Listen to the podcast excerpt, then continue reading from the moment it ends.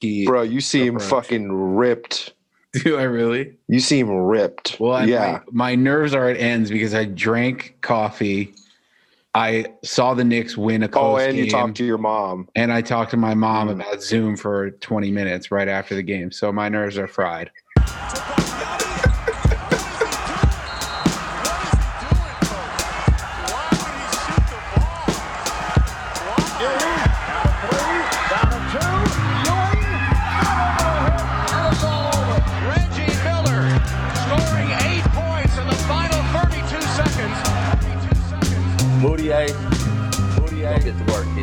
I can tell you from what we've heard, I think we're going to have a very successful offseason when it comes to free agents. When it comes to free agents. Welcome to the Knicks Bait Podcast.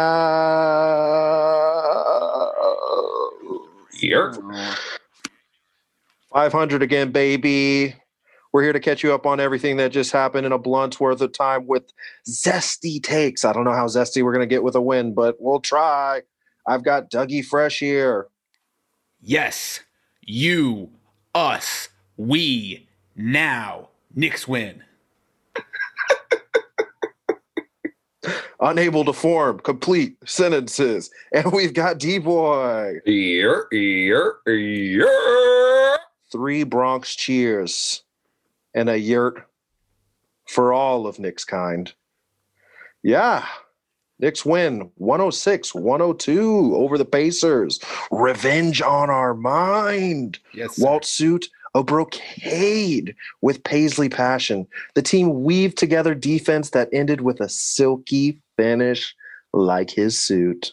We're going to get into quick hits. quick hit. Big Knicks win tonight. Let's give out these flowers.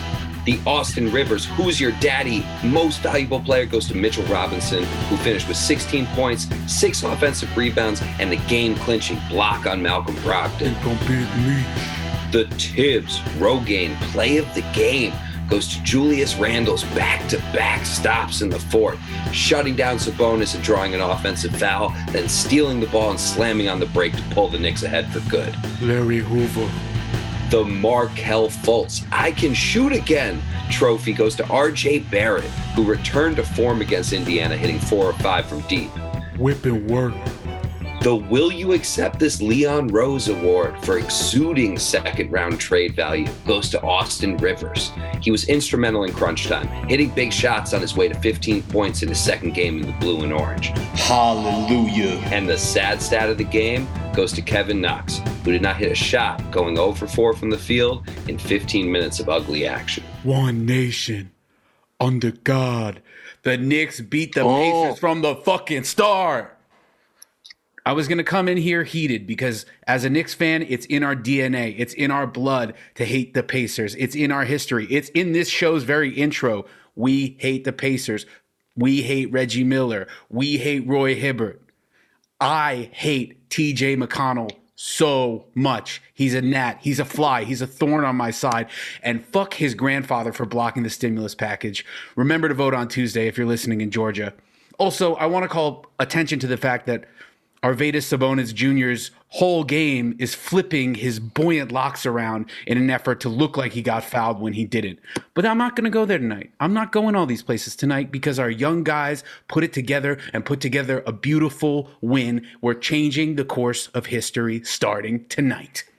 This day in sad Knicks history, January 2nd, 2017, Magic 115, Knicks 103. Jodie Meeks was yet another scrub to star on Broadway with a season high 23. Elfrid Payton chipped in with a very Elfrid Payton 13 and 14. Bring back the hair, Elfrid.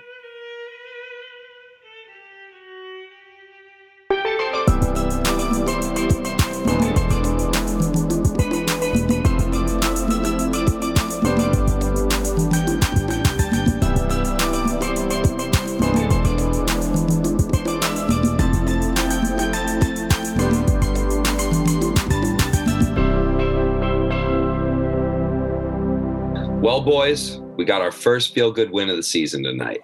The youngsters came to play, Quickley was back, made an immediate impact. RJ found his form, proving that as long as he's in Indiana, he's a knockdown threat.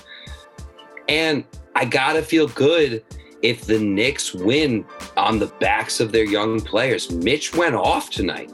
And as long as Julius Randle and Elfrid Payton aren't the only two reasons we're winning games, I'm going to feel better. Look, man, it, it happened from top to bottom tonight. RJ proved that he is as steady as his face looks every single night.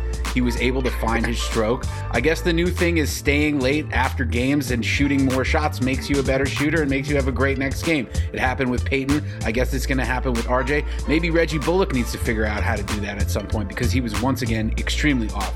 But I digress. Quickley has a ripple effect on the whole team. The way he's able to get penetration, the way he's able to get those veteran like calls driving to the rim, the way he's able to spread the floor with the threat of his wet jump shot.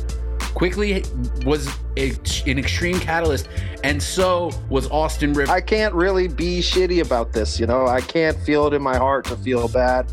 Except for Kevin Knox, still out here getting sauce. Former Knicks that get minutes on the Pacers, who are developing into decent pieces. Doug McDermott and Justin Holiday. Take them any day over Knox's non development. Is he going to learn how to play basketball or not? Because if not, let's, I don't know, move him for two seconds. I'm over Kevin Knox. It's, it's funny that the narrative around him every game that he doesn't do well this year is like, wow, he's so active off the ball. Wow, he's playing defense.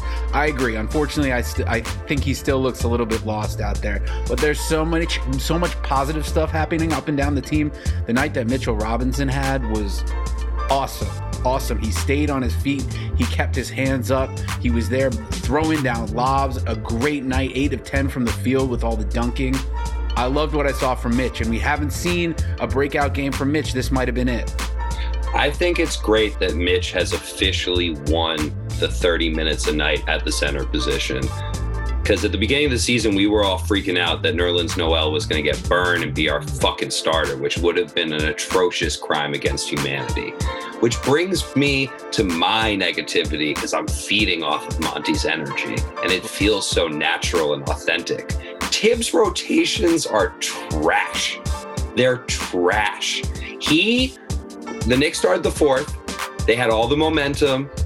Quickley and Austin Rivers were playing out their ass and getting the Knicks and RJ Barrett finally in a position to actually play to his strengths as a basketball player. Thibs is convinced that RJ Barrett will shine while Elfrid Payton and Julius Randle run pick and rolls and he hides out in the corner. He just missed 21 threes going into this game. I think I think you're being extremely hard on Thibs, and I can point to a moment in our group chat where you started freaking out about Thibs pulling Rivers and pulling Quickley in the fourth quarter. And within one awful Reggie Bullock miss, Bullock was back on the bench, Rivers was back in, and I can defend the Quickley benching at the end of the game because he's coming off of a hip pointer.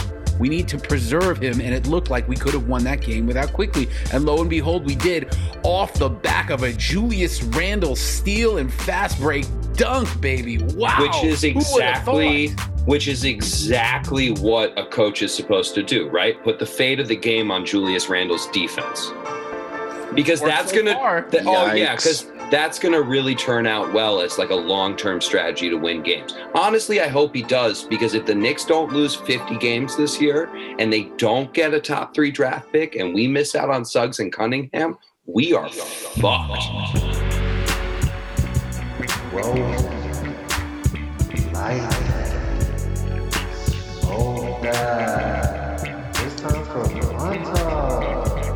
Indiana Pacers. Pacers. Named after racing car? I know we're the Knickerbockers, but like lame. Boomer the Panther is their mascot. We're pretty anti boomer over here. Get out of here, Indiana. You got basketball has grown here on your court. Um, yeah, you've grown a lot of championships, haven't you, in the NBA? ABA, yes, I'll give it to you. You cooked when the Knicks used to win championships in the 70s. Recently, not so much. Worst combination of colors in the league. Yellow and blue is the only thing that makes orange and blue look good. Thanks, I guess. Their court, light wood with White out of bounds. Cheat much? Hate him. Fuck Reggie Miller. Okay? Torment in my childhood. Those famous plays his against the Knicks, cheating. He pushed off multiple times. He fouled players multiple times. But you know what? They're always been pro Indiana, these refs, and I'm tired of this. Reggie Miller looks like the type of guy you offer the blunts, he scoffs and then calls the cops on you. Oladipo is the only pacer to come up and dap our team up. Does that mean he's coming next year? Are we an Oladipo destination? Is the blunt hitting me or am I hitting the blunt? Thanks for tuning in. We hope you enjoyed your Knicks bait, and remember to spay and neuter your Nets fans.